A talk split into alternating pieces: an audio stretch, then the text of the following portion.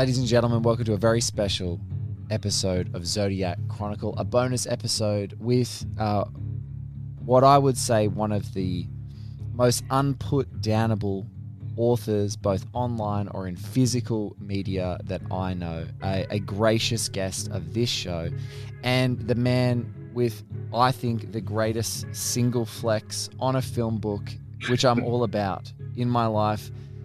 Forward by Bong Joon Ho on his incredible, thorough, stunning, and beautiful David Fincher Mind Games. It's the great Adam Nayman. Adam, thank you so much for coming that- back to that- chat to me, my friend. That's all way too much. I will say that the, having a having having a forward by by Bong is surreal, and it was funny because when the Safdies did the forward for my my PTA book, they're very nice guys, and I said, uh, you know, there's only it's either gonna I've either got to go downhill from here, you know, and call in less famous favor, or I can only go up.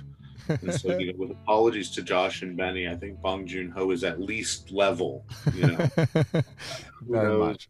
Who, who knows where to go from there? But he was a good fit for Fincher because they're both, you know, masters of a certain kind of of narrative and propulsion. One thing that Bong says in the in the intro is he he describes the difference between curvilinear and linear cinema. You know, the Yes.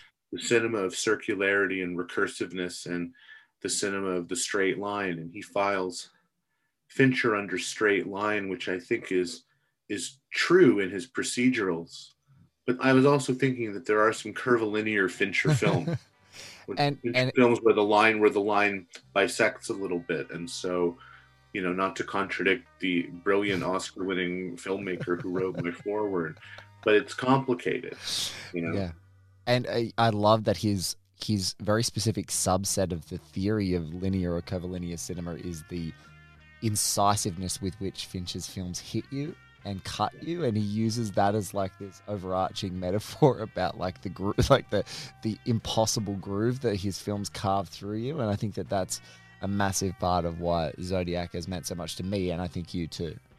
Yeah, I mean it's the it's the it's the lamest postulation possible, but you say game recognized game, right? so when Bong makes a movie in, in Memories of Murder that is about, I think, history and technologies and techniques of investigation, and really about irresolvability. yes, And it takes its irresolvability, its cue, it takes from reality, because the case in Memories of Murder is is unsolved. Yeah. So you know, in some ways, all Bong is is humble and respectful enough to not graft an ending onto something that has none. yes, And you know, and and and Fincher, I think in Zodiac, you can argue that that last scene in the airport is maybe an attempt at closure, but as we've talked about, you know, I think it's anything but. yes. You know. yeah look um you you just i want to i want to talk about the book um because i love like before we'd ever before i'd really known your work i remember stumbling through you know i was living like a couple hours north of sydney. I stumbled onto your you know original coen book you know this the, the book really ties the films together. I was so struck by it. Obviously, then by the time I'd started becoming much more aware of your work, you know, Pete, Paul Thomas Anderson masterworks, and obviously that is so near and dear to my heart after everything that Mr. Travis Woods and I did with Inherent, uh, Inherent Vice with Increment Vice, and now this. And I just truly think um, it's it's another special approach.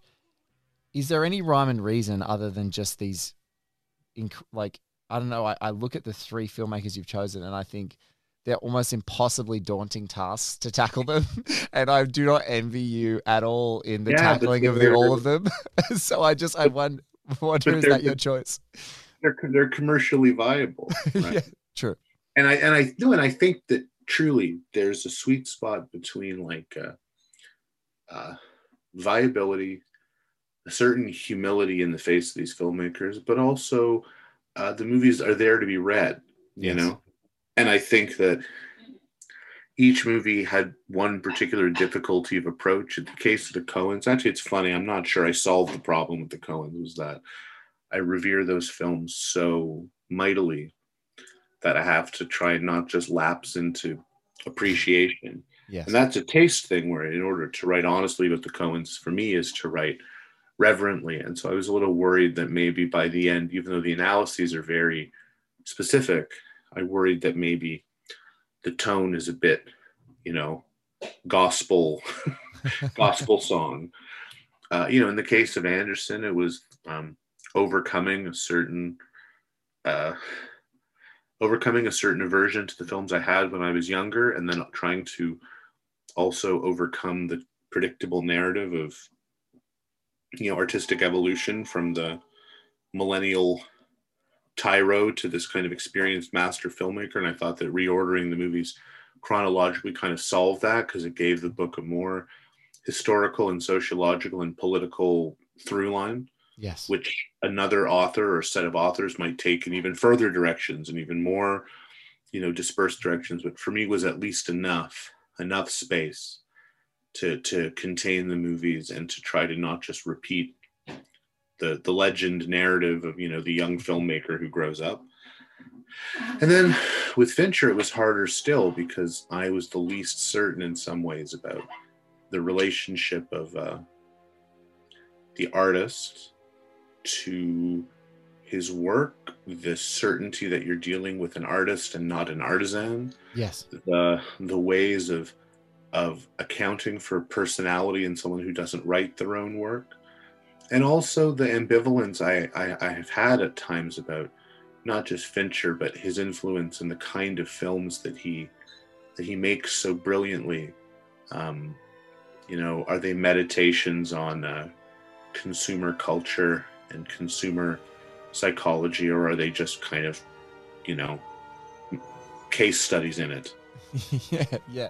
It is a it is a fine line, and um, you know, I remember way back when I was talking about doing this project, I had a couple of friends talk to me, going, you know, sort of facetiously at the time, but saying things like, "I my favorite David Fincher films." Um, his Madonna videos or his Michael Jackson and uh, Scream video with Janet Jackson, you know, like there was this funny thing of um, his influence, and I think that anchoring the whole the whole study on that it, it, it lends into exactly that conflict that you talk about is is this guy is this guy uh, critiquing or is he just the best at exhibiting these kind of impulses and it's a good quandary to have uh, and again in the spirit of unsolvability uh, in both this show and in his work i think it's just like it's probably there's probably bits of both in, in well, I, I, I, had someone ask me. I did another interview, and someone said you said that. You know, he said that you said something at the beginning. He said to me that he found a little too evasive, or, or that I should have gone deeper. And where he says, you know, it's no great mystery how Fincher makes his movies. And he said, he said to me, well, that's a pretty easy way to dodge, you know, five or six or seven pages on methodology. And I said, yeah, but you know, it's a it's a click it's a it's a it's a, it's a google search culture i mean if you want to read about how many takes he does and what he says about those takes and what actors have said about those takes i can refer you both to the original pieces about the makings of those movies and then to every profile and feature of the guy ever written you have to mention that it's true which i do yes with some examples but you don't have to recapitulate it and in some ways you know fincher being so loquacious on commentary tracks and and offering so many portrait of the the artist at work features, like the one in the New York Times when Mank came out, David Fincher's Impossible Eye by Jonah Weiner, which I do talk about in my book. Yeah, you do. You know, he he demystifies the process, and it's not only that; it's that you know Kubrick was asked about the take thing a few times, but it was a different media culture. You know, I mean, when Fincher's asked would do multiple takes, he says the same thing every time. It's not a mystery. He says, I'm not trying to beat the spontaneity out of the actors. I'm trying to see what spontaneity is left. I'm trying to to find the take that shows me not that the first 25 were bad, but that the 26th one is different. And I'm not going to know that till I see it. And it's to give him options to cut. I mean, none of it is mystical. None of it is enigmatic. It's not about Pavlov and control and breaking people down and humiliating people. It's a method that has worked, you know, at least for for for him. Yes. And so I'm trying to hinge the book not on, you know, the mind games that Fincher plays with his with his collaborators, but the mind games that you play with the movies. Yes. You know, are you watching technically accomplished, commercially viable uh, genre films with a soul or with a metaphysics? or are you just watching the things I said without those things? Yes. You know, is it always the case that you know, well, you know, his movies have or or don't have those things? I'm a big believer that studying authorship is a study of unevenness, and that studying authorship is not about always making excuses or accounting for flaws as strengths because you like what someone does. And the best compliment I ever get for these books, for the Anderson and the Fincher books, is when people who've actually read them say things like, well, those passages are actually quite negative, or yeah. those things are actually quite critical. Because then you get a useful tension, I hope, between the beautiful packaging of these books, which are fetish objects. yes. And a little bit of tension between that and and what's in them. And I, you know, it would be a surprise to no one that like I, I am a I think what some of my real cinephilic friends would call a vulgar or tourist. Um, and in that yeah. way, uh, but but the the view that I prescribe to is much more in line with exactly what you're talking about, which is these are artists that come from a time and a very specific context, and it's much more interesting to me than t- it feels so gotcha if if these books were just you relitigating how many fucking takes, excuse my language, that David yeah. Fincher did, it would be such an it would be so tiresome. It would be so indicative of all those kind of bad think bad faith film takes that I know that you and I and so many people universally detest for their clickbait. I think what endures in this though, and in your in it's I mean, um, your I, I can't remember. I, I honestly don't know which one I love more out of the three of your books. You uh, reappropriated one of your great Coen pieces of writing for a visual essay that I've I think I've watched about thirty times because oh, it was God. talking about. Uh, I'm sorry, Adam. I'm just giving you an. The, circularity. The circularity. I just love. I just the, there's a musicality in that circularity piece that is just sublime. Obviously, the chronology opened up way for way much uh, more for me as a viewer with uh, PTA and obviously Fincher. But I just think it. You, I don't think you're doing criticism in the truest sense if you can't be objective about what doesn't work for you in your analysis. I just and I, I feel like even in all the things that done, it's not universally been glowing. it's, no, it's no. Ne- and it's not. I don't think even the people who love what we do don't want that to be any any any way, shape, or form. But but but here's the challenge of Fincher. I mean, you can do, and I don't mean this in any way sarcastically or negatively. It's interesting.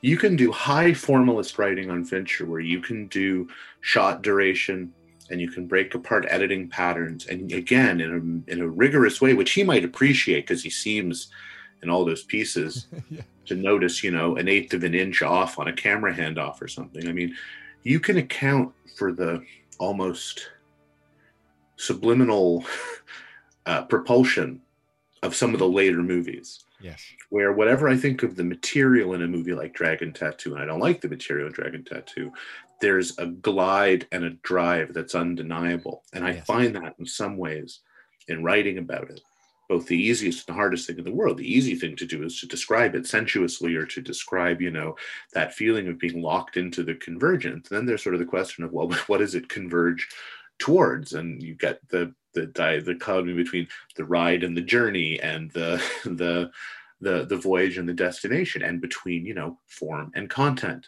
and yes. Artistry and crap you know?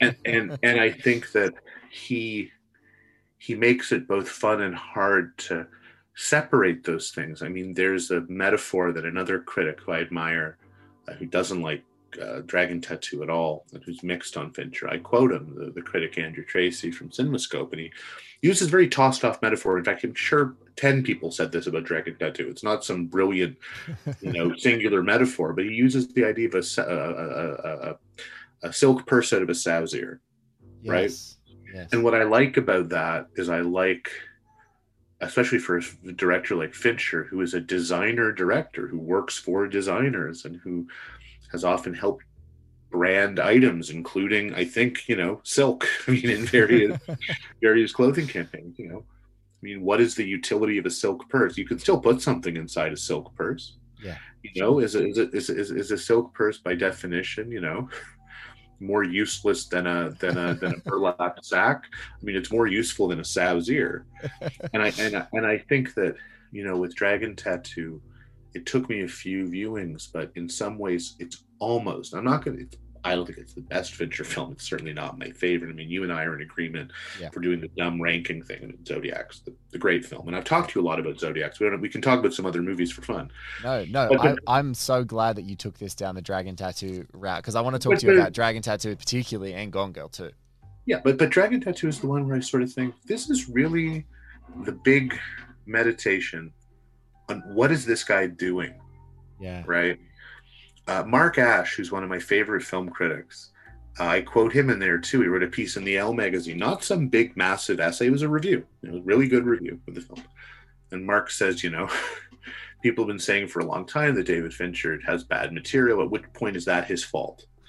And I like that quote that is because it suggests, you know, things that we all know are true, but how do you talk about them? How do you talk about the fact that he's drawn back to this prurient, lurid serial killer material?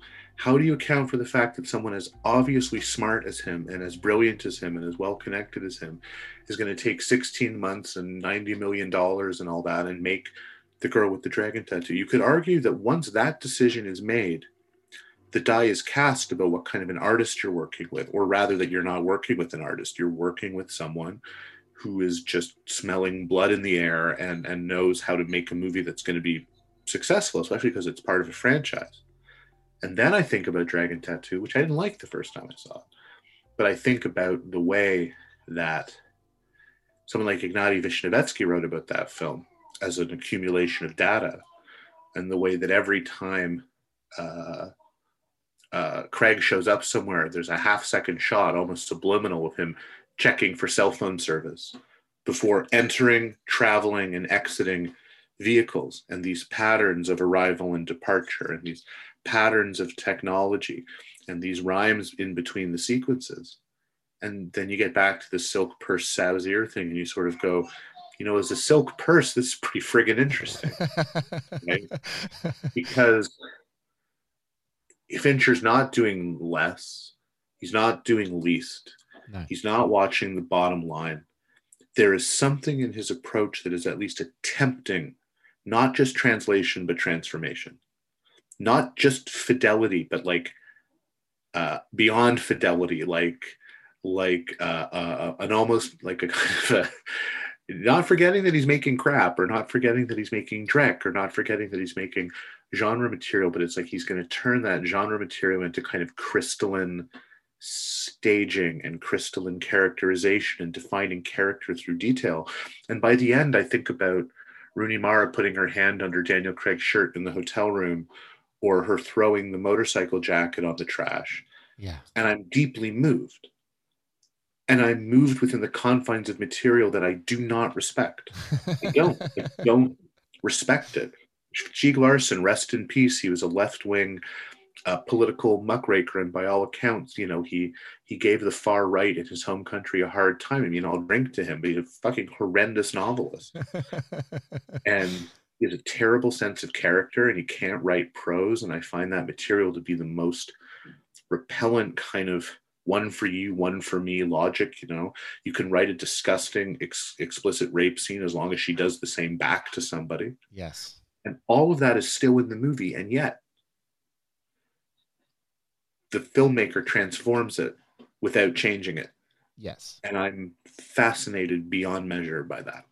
Yeah, I I've gone back to Dragon T- uh, Tattoo so many times, and I was trying to examine, and I loved when you were talking about this rhythms, and it's almost like the rhythms of the movie and even the score, Yeah. um, has a strange, you know, and the, and when you started writing like that, I was like, this movie is almost attack, like however he's able to do it, it like attacks your circadian rhythm where it's like you're there, the implicit rhythm of your body is moving, and there's something about these little tones of the way that the score peaks, the movements of the camera, the rhythms of the behavior, that it's just this like enveloping, increasingly comforting thing.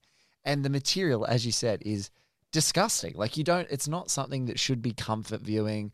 Um, and I don't think it, it it sort of comforts or allures you in the way that Zodiac does. But there is something like like I must read this pulp crap on the way between things, and it's almost like in between days, in between like the next task, that it just has this tremendous comfort and the staging, and it's meditative, and it's just odd.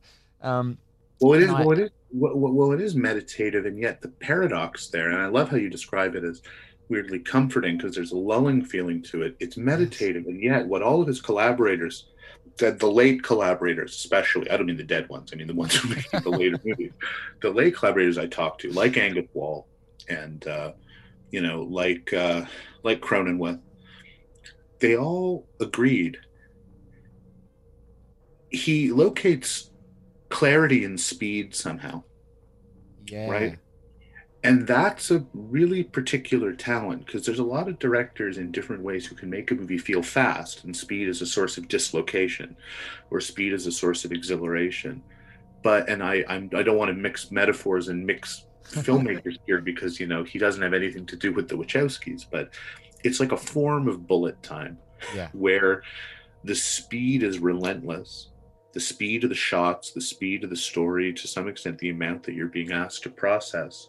But it's like when athletes talk about the faster things get the more it slows down and the more focus they have yes, which is wonderful for a filmmaker of clues yes, and wonderful for a filmmaker of procedurals because somehow you're simultaneously caught up in the unfolding drama of the story and you're also attuned to what you're going to look for.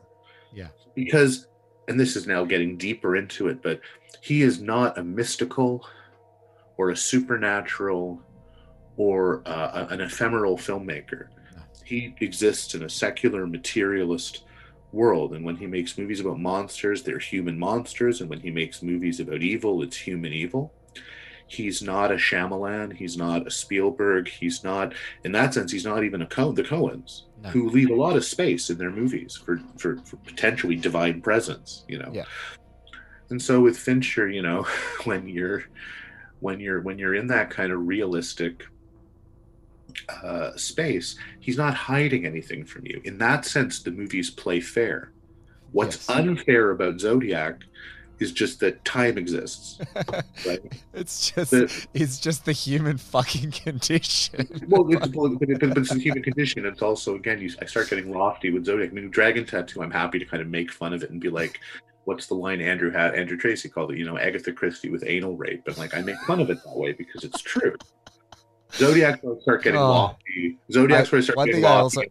like, One thing I also appreciate, this is what I would just say about all the books, is that Adam, as you can hear, is so voraciously well voiced in great critical voices that I sometimes have a my notes from my iPhone or like a pen for for things that I haven't read yet, and I will sit, You- I will write it down because I gotta- love, you, you, you got you got to quote other people. I, lo- I But you know, with, with Zodiac, I start getting lofty. That's where in my brain I start being like, "Oh yeah, Deleuze and and and the time image and It's stuff." the And mo- it's- again, you it's know, the it- movement image, it's the time image. it's It's- hard. But but Zodiac is one of those movies where really the, the the true nature of the evil is just that we're bodies in space and time, and we can't have absolute knowledge on a playing field of of, of total perception. If only we could, everything would be fine. Yes, you know, Dra- Dragon Tattoo really is a movie where everything is sitting there in open view for you to spot. yes, And those movies that turn us into detectives, like Seven, yes. can be really fun. Of course. know. That, that I mean uh, that that's the other strange incongruity that I think I love reading and synthesizing in your book over the different chapters is um is the way that even though the material is so I don't know like confrontingly candid about the awfulness uh, that human beings can inflict upon one another there is nonetheless the f- he, whatever the alchemy of his uh, of his lens that he casts on all these things and the way that he portrays them, they are always entertaining. Like Seven, like you said, I think we talked in a previous Zodiac episode, and it was sprinkled throughout. You know, just this um, the script for Zodiac. It's just like a perfect. It's a perfect dramatic conceit, and it's perfectly structured to do what it's going to do. Um, and so it, it may not be like the greatest of his movies, but as far as just like the most perfect, rounded, best movie. You mean, pitch movie. seven? Yeah, Yeah, seven, seven. Yeah, it's a seven as that movie. Seven and, and seven was the first chapter I wrote for the book because I felt like it's the one I have to nail because Alien Three is the false start, Yes. right? Alien Three, in some ways, is either the movie that you have to take Fincher out of totally and you examine it from a fanish or an academic or a totally disinterested purview. And those are three different options. So it's actually not empty at all. Yeah. Just like, you know, how is it as an alien movie or the totally intention free, you know, just deconstruction of the alien universe in terms of gender and and biology, which you can do, Yes. you know, or you have to look at it as a kind of production case study, right? Because the only way to auteurif- auteurify seven, uh, Alien Three, is as the failure Yes. And as a primal scene kind of failure whereby the director gets a big chip on his shoulder and learns a tough lesson about how producers aren't going to coddle and baby him and how people who've been at this a long time don't like being told they're bad at their jobs by someone from MTV and who had a lot of good ideas that no one listened to. Yes. A mix of things. Yes. Seven is the true debut in that for the first and not the last time, and this is a model of his best movies, I think, from Seven through Zodiac to some extent, Gone Girl. Um, he, he finds out that his best move is to make a movie in which perfectionism and staging and choreography and the need to be heard are kind of the subject. Yes. And that's why I think I start with Seven, because that John Doe character uh, is totally the director. Yeah. yeah. He doesn't speak for Fincher, but his methodology is something Fincher is somewhat not just sympathetic to, but he's, you know, fanatical about respecting. Yeah. And and so it's a sort of gross and quite cruel introduction to Fincher as auteur because it's a kind of sociopathic uh, on-screen surrogate and that's why the the critics who got seven the best or the critic who got it the best and i defer to her because she's one of the best writers on fincher was amy taubin who in sight and sound knowing what she sounded like because she's writing about you know a new line serial killer movie and i think oh, but she's like you know she's invoking you know baudelaire and the flowers of decay and she's doing it because she sees that this is a filmmaker for whom style trumps morality Yep. And whose aesthetic sense is a decaying ruinous decrepit fleshy one and that doesn't care that the film arguably has a right-wing view arguably yes. of cities and crime and punishment and violence and doesn't care how lurid the movie is and in some ways how sexist it is and in some ways how cruel it is she's she's recognizing style she's recognizing style as a means to an end Yes.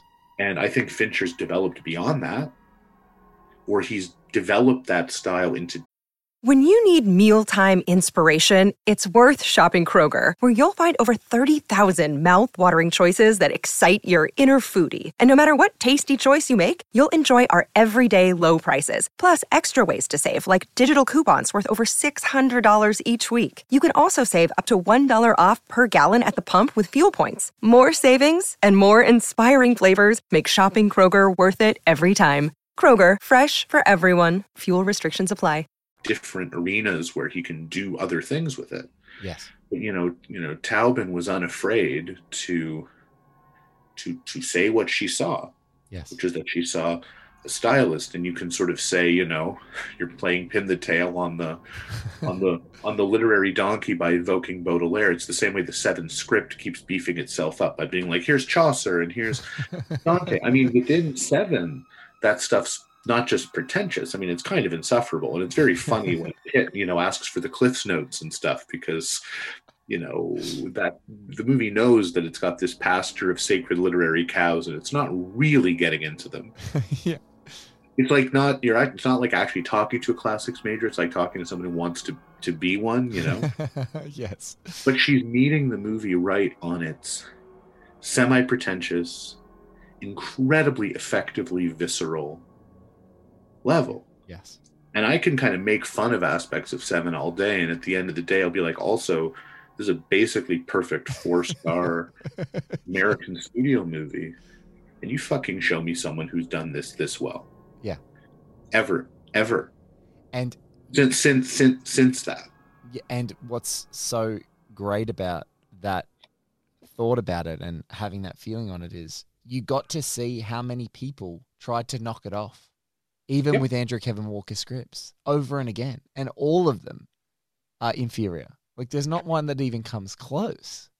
And that's why if he had truly become the a recidivist as opposed to an auteur, which is a kind of recidivism where you're doing the same thing over and over. But I mean, if Fincher had really learned the lesson from Seven that I should just do these, you know, you could maybe argue that uh, both he and the movie would have a bit less integrity. I mean, he's returned some of those things, but what lacks integrity, both structural integrity and I think artistic integrity, are all the movies that, as you say, show up what they lack and that this movie has Yes. you know i i i i watched seven in new york last month because i was there for the launch of the book and we watched it on 35 and in my head the kind of inner monologue i had while watching it is you know okay we just talked about it we're going to talk about it later. I mean you know don't overrate it but how do you overrate it?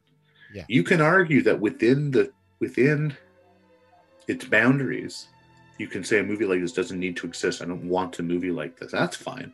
Yeah. you have a right to say that.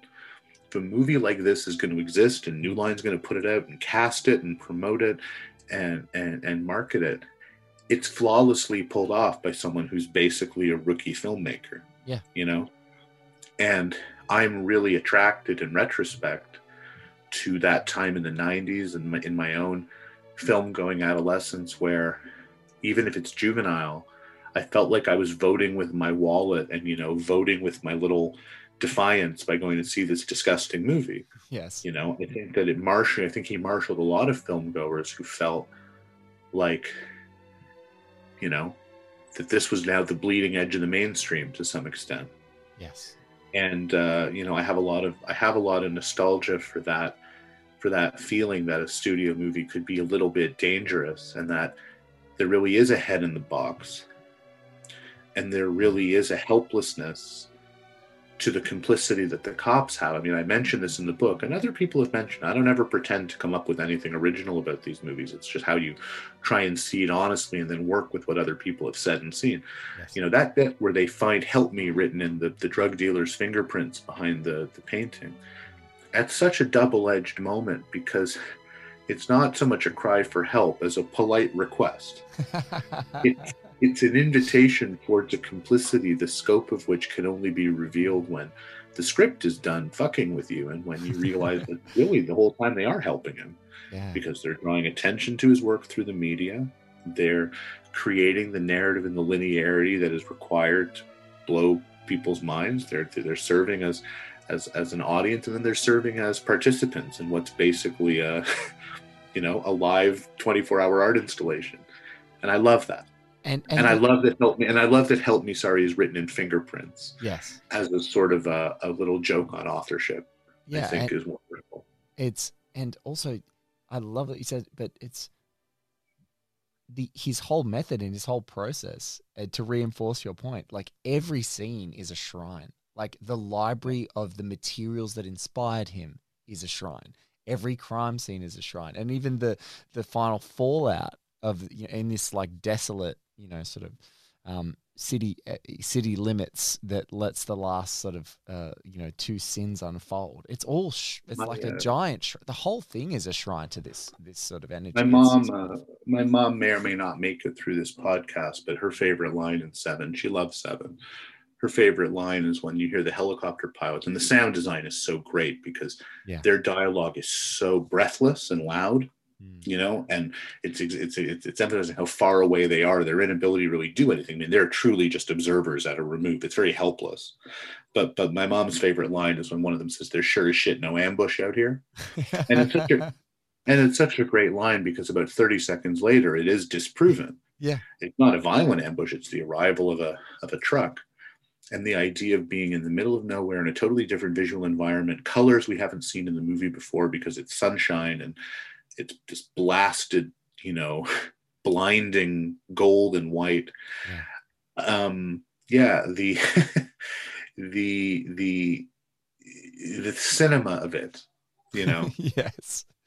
And so all those little things about plausibility and likelihood and and and and even the timeline of it because it's never been clear to me whether it's 6 a.m or 6 p.m and doesn't really make sense either way. No. Uh, these things become subordinate to that. You know? There's one thing talking about his slavish formalism during this year i've been obviously consuming so much obviously your book and and, and the commentary tracks i think you mentioned um, that i think you mentioned before. But i also love that for all of the people that want to discuss in great detail sort of every way that fincher is like uh, adhering to this perfection in his mind i heard this great moment in the um, uh, Curious Case of Benjamin Button commentary track, which I just adore.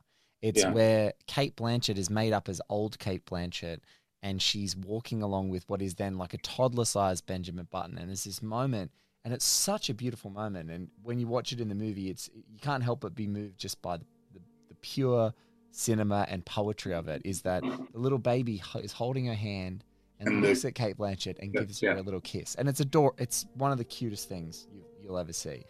And Fincher in that moment talked about they were just watching her and sort of observing, like almost like in a hide, as if you were hunting for a shot, hoping, drink, you know, like just praying that some little bit of spontaneity would come. And they captured this shot. They didn't make it happen. The baby just like looked up at Cate and wanted to give her a kiss, and Cate leant down and kissed him. And he said his camera operator was so excited in that moment that he was like shaking, like sticking his thumb up and ruining Fincher's perfect still shot. And Fincher then said, oh, we went back and digitally stabilized the shot. And it's so funny that this is the guy who cuts off one eighth of a frame if there's a bump, whatever, like will refuse to use that digital technology. And then yet in this moment, at least later, a little bit later in his career, he's like, no, I can't be so slavish to my formal impulses here. The perfect shot happened and we got it. It might have been slightly unstable, but I'm not going to be so fascistic about what actually appears on screen. So I like that too, uh, talking about him as he's evolving as a filmmaker. Well, you know, I quote that passage in the book because for me, that that image is it goes beyond the heart of the movie. It's Yeah. one of those images that dwarfs the movie around it. Yeah, it does. So, to me, Button is a, Benjamin Button is a film that I have a certain impatience for, for for parts of it, and I have a hard time pulling apart the Fincherness of it from the Eric Roth of it. And with respect to Eric Roth, who's got his name on a couple of really great movies, including with apologies to to, to Heat, you know, my favorite Michael Mann movie, which is The Insider. so I mean, Roth has been Roth has touched greatness in some of the movies he's worked on. But I don't like the script for Benjamin Button. No.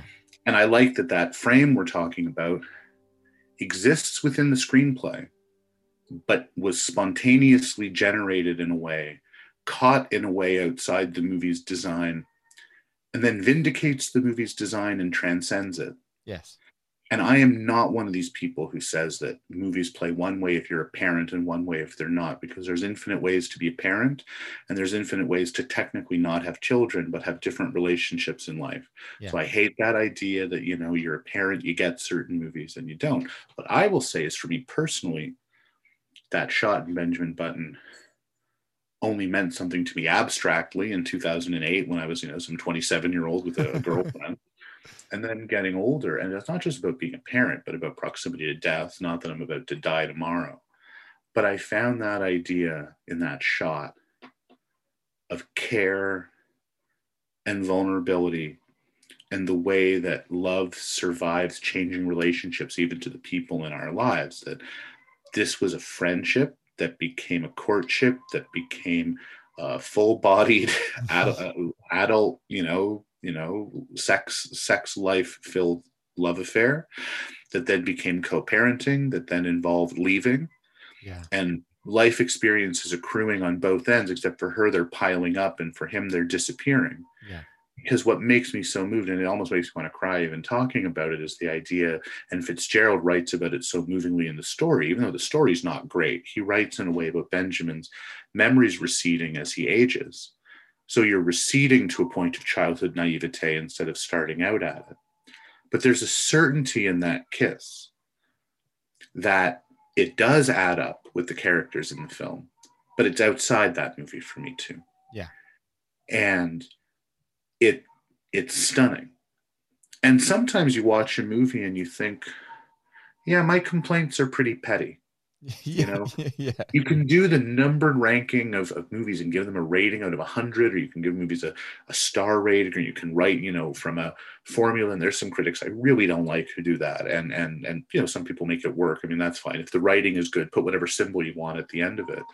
But it makes Benjamin Button hard because if I'm adding up merits and demerits, they're almost even for me. It's a split decision. But then shot like that, or a shot like the clock at the end being washed away, which is maybe a little more precious, but still is very powerful. yes, it puts these movies over the top. Yeah. Film direction is not simply image making. Film direction is not simply finding thematic emblems for movies. If you know what film, you know what film direction is. It's all kinds of things. Film direction is performance. Film direction is tone. Film direction is. I just talked with Paul Thomas Anderson about this. It's keeping kids hydrated on set. I mean, it's a lot of things but but but those shots to conceive them to execute them to find a place for them in the editing of the film and all these flaws suddenly do not matter. Yes. they're washed away. And that's how i write about benjamin button in the book. It's a movie. I don't even believe its thesis. That flaws get washed away by time. And yet its flaws are washed away by the placement of these images within the narrative. And i come i find myself going fuck i kind of love this movie despite very rational alert misgivings. Yes. and much like dragon tattoo liking it almost in spite of the material yes. And- if you like a movie in spite of material then you're kind of talking about direction yes, Absolutely. what else are you talking about if Yeah. not direction yeah you're, you're talking about how it's made because Yep. again um, you know to go back to michael mann just ever so briefly it's like I, I talk about miami vice 2006 we've got another show miami nice which we love Yep. talking about to different people I'm, I'm i'm i'm familiar with michael mann's work you are sure you sure are and but that movie I, I the case i make when we talk about it to so many of the great filmmakers and and critics that that join us is if you gave that script to someone to shoot they don't make that movie. It look it is it would be unrecognizable. But michael mann's through through with through his prism of the way that he needs to make it and the romance of doing that in every in every shot whether it's the thumping of a boat or whether it's like a, an intimate shower between a couple whether it's a whether it's a, a cuban dance um uh, you know in in havana overnight. Um there's just that's take away the material because the material is just pretty pretty contrived and pretty trite at this point. But it's it's actually so much about the filmmaking. I'm, I'm not going to let you drag me down the Mann alley, nor should you let me drag you. But I will say this for your listeners, because your listeners are privileged to hear you talk about Michael Mann. You're so good on Mann. You, you and your guests are so good on Mann. Here's my brilliant insight into Michael Mann. I'm saying it here for the first time. Here's my brilliant insight. He's very weird. And I think that, like all really good genre filmmakers, there's a respect, obviously, of all the stuff that people scare uh, italicize in their takes on him, you know, craftsmanship and professionalism and the job. I mean, that's baked in. yes But he's weird. Oh, and yeah. my and, and Miami Vice is extremely weird. And I would actually say that Fincher, for all of the perverse psychology and psychotic characters, is actually not that weird. No. I think that he has an imaginative capacity for how entertaining evil can be, yeah you know. But that's not the same as saying that he's he's he's he's he's truly strange. No. And and Fincher's work isn't actually very eccentric. It's very rigorous and thoughtful. I mean, I think the things about him that are wrong is that he's not emotional or that he's not humane. I don't believe that for a second. I think sometimes he's not, but I think sometimes he's capable of great, great humanity and decency and warmth and, and feeling for characters and feeling for people. Uh, but he's actually not that weird. No. You know? Michael Mann, on the other hand, and I can say this unequivocally, is you know, as as kind of an expert on Michael Yeah, Mann's work. Um, he's weird as, and that's why one of the reasons why I love Alan Pakula because he's like a real staunch intellectual, but he's also fascinated in weird. He's like he he he he appreciates weird, and so Mann is weird himself, but Pakula is more of a uh, he, you know he always wanted to be a kind of guy who sat people down on a psychologist chair and and, and examined them. Um, and and, well, and look at his and look at his two best movies. Yeah. Are, are Klute and President's Men, which have the therapeutic dynamic or yes, the psychiatrist office built into them. And it's you know you mentioned Pakula, but Pakula, there was a version of this Fincher book that was going to include him as like a running subplot. yes, And I thought that that's something maybe you can do in a video essay or or or or more of a standalone project. I didn't want to under respect Pakula by having him as a subplot in David Fincher's story, and also there's a lot of other filmmakers to bring in yes, of course. but but but Pat, but Pakula in some ways, I know friends who've tried to insult Fincher by saying that he's wishes he was Kubrick, but he's really Alan Pakula. And like Alan Pakula is pretty good, He's pretty good. He's pretty and good. and you know that idea of an intelligent psychological commercial cinema that Pakula aspired to is not too far from I, think what Fincher's trying.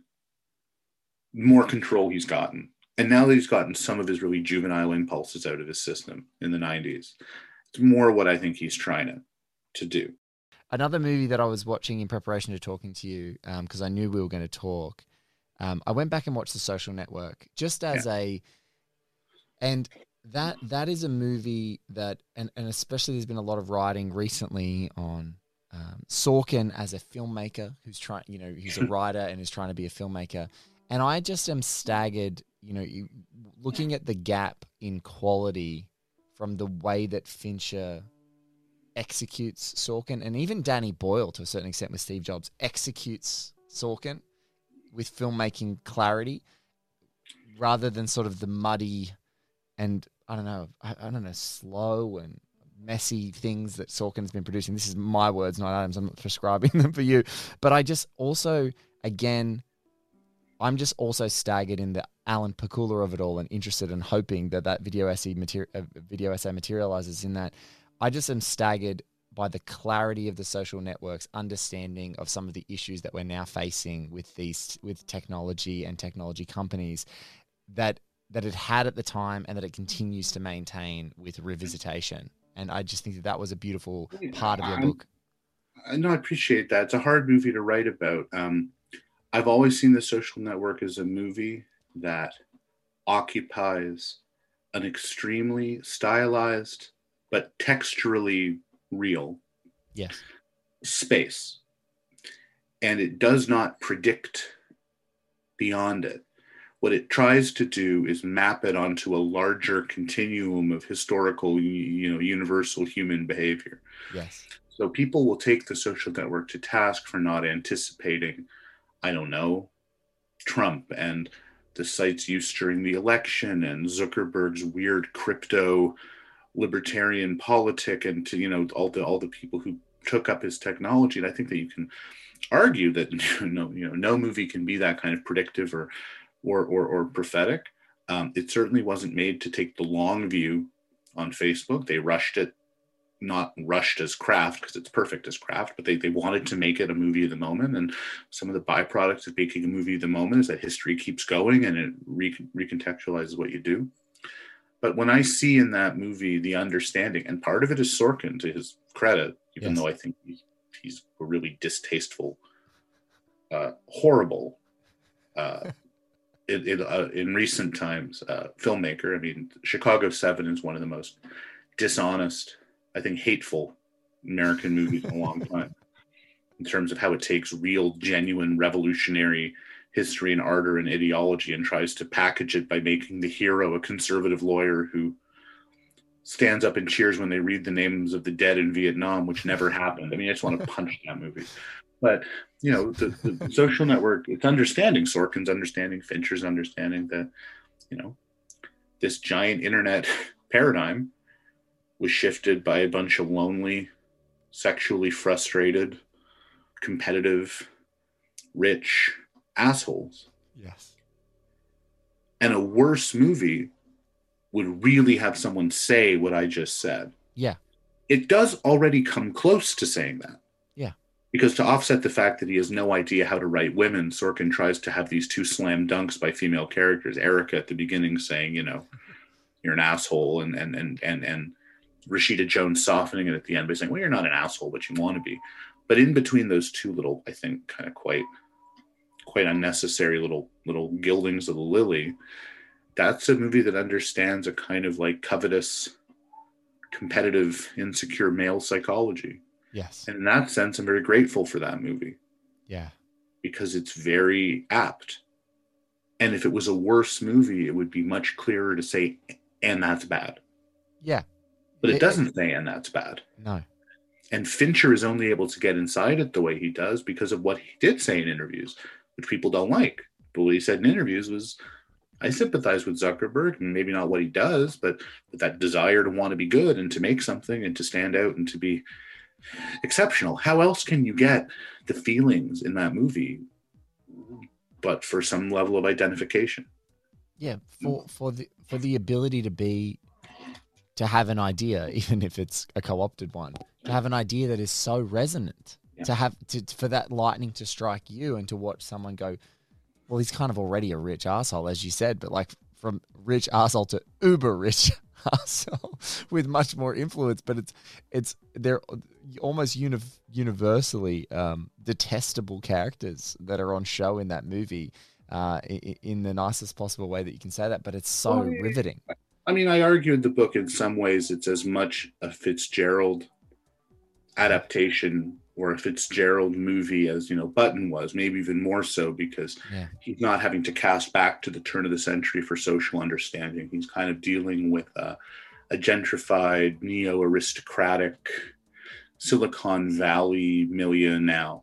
Yes. And I mean, I don't think that Zuckerberg is Gatsby, but he's not not Gatsby. I mean, in the sense that he's obsessed with something that he can't have, Yeah. which is, you know, a certain kind of respect or a certain physical stature. And he won't row crew. And, you know, he's driven to surpass all the people who he feels genetically or physically or socially are superior to him, but it's not going to actually make them surpass them. And there's a little bit of lost little boy sentimentality to that, but there's also uh, a psychological acuity. And I think that you know, Amy Taubin, again, writing about Eisenberg's performance, she's Amy Taubin's not shy to praise things that she likes. And she she said she thought, you know, Zuckerberg gave one of the greatest gestural performances in the history of cinema. And I'm like, well, that's a long time. But there's definitely a type more than an impersonation of Zuckerberg, which he's pretty good as. Yeah. It's more that Eisenberg nails a certain type that I think is documentary true. Yes. Uh, I the way that Eisenberg is able to modulate between this sort of like stuttering, uh, almost im- uh, unable to uh, hold like this bursting sort of uh, energy that within inside him to, and this is where I, I I can kind of also get hyperbolic is the moment when he's talking to Justin Timberlake's Sean uh, in in the bar and he's being like lured in by this freaking tech swagger bullshit and he's just so dialed in and certain. It's almost like he's he's started to move like a human being that he hasn't he's moved like a cybernetic organism for the rest of the movie but, but like a human being in that moment it's like oh he is just he's on the frequency of this guy. Like that's what's so wonderful about it He is, and again, it's a, it's a great example of uh, of of of direction, direction of of uh, of an actor. Adam, I know you've got to run. Thank you so much for taking the time to talk to me. Oh, this is thank- so much fun to talk to you. And I, can I just say, Yeah. the I while I love all three of your books and your incredible reviews, uh, your interpretations of your daughter on Twitter continue to be one of the like nuggets of gold for me as a dad and I know that you're a dad and it just brings me so much joy because I'm it just absolutely levels me usually if I'm having a crummy day and I scroll through your feed and I see some kind of some of your more nonsense uh, tweets that I just they're just a, a source of pure joy. So firstly, You know, I, I had a I had a I had a moment where I wasn't sure if it was good or bad when I was in New York with this book at MoMI. You know, people are buying it after and signing, which is always a wonderful experience, and it's everything from people sort of being like, you know, I don't know you, but I, I read you here, or people say, oh, you know, don't you remember we, I don't know, we we we went to school together. I mean, it's always something. And one guy came and you know asked me to sign the book. I signed it to him, and he said, by the way, you know. I, I hope Leah's doing well. And I had this brief moment of cognitive dissonance. Perfectly nice guy, no issue with the guy. He's a sweet guy. But I'm like, why are you close shaven 25 year old dude talking about my five year old daughter? And I'm like, oh, that's my fault because I've turned her into, uh, with very little, with very little exaggeration or embellishment. Leah is who she is. And I'm like, oh, I mean, she's not a baby. Should I still be quoting her on Twitter? And there was a brief period about two or three weeks ago where I kind of found myself stopping out of this belief for, for privacy, which actually the right impulse. But she's just so funny. and, I, and then I just find I'm like, I got to share this stuff because, you know, she may not go into stand up comedy or I don't know, you know, she might not become a weird cult leader. And I still want this stuff on the record. So that's very sweet of you to, sweet of you to say. And, uh, you know you're you're you're you're probably a better dad than me for not turning your your kids into social media characters. So not I yet. guess we'll, we'll check Not back in, check back in 15 years and see whose kids are better adjusted. Thank you thank you so much for having me. I have a blast. You're the best. Take care, Adam. Take care, man. Nice to see you. Have a good day.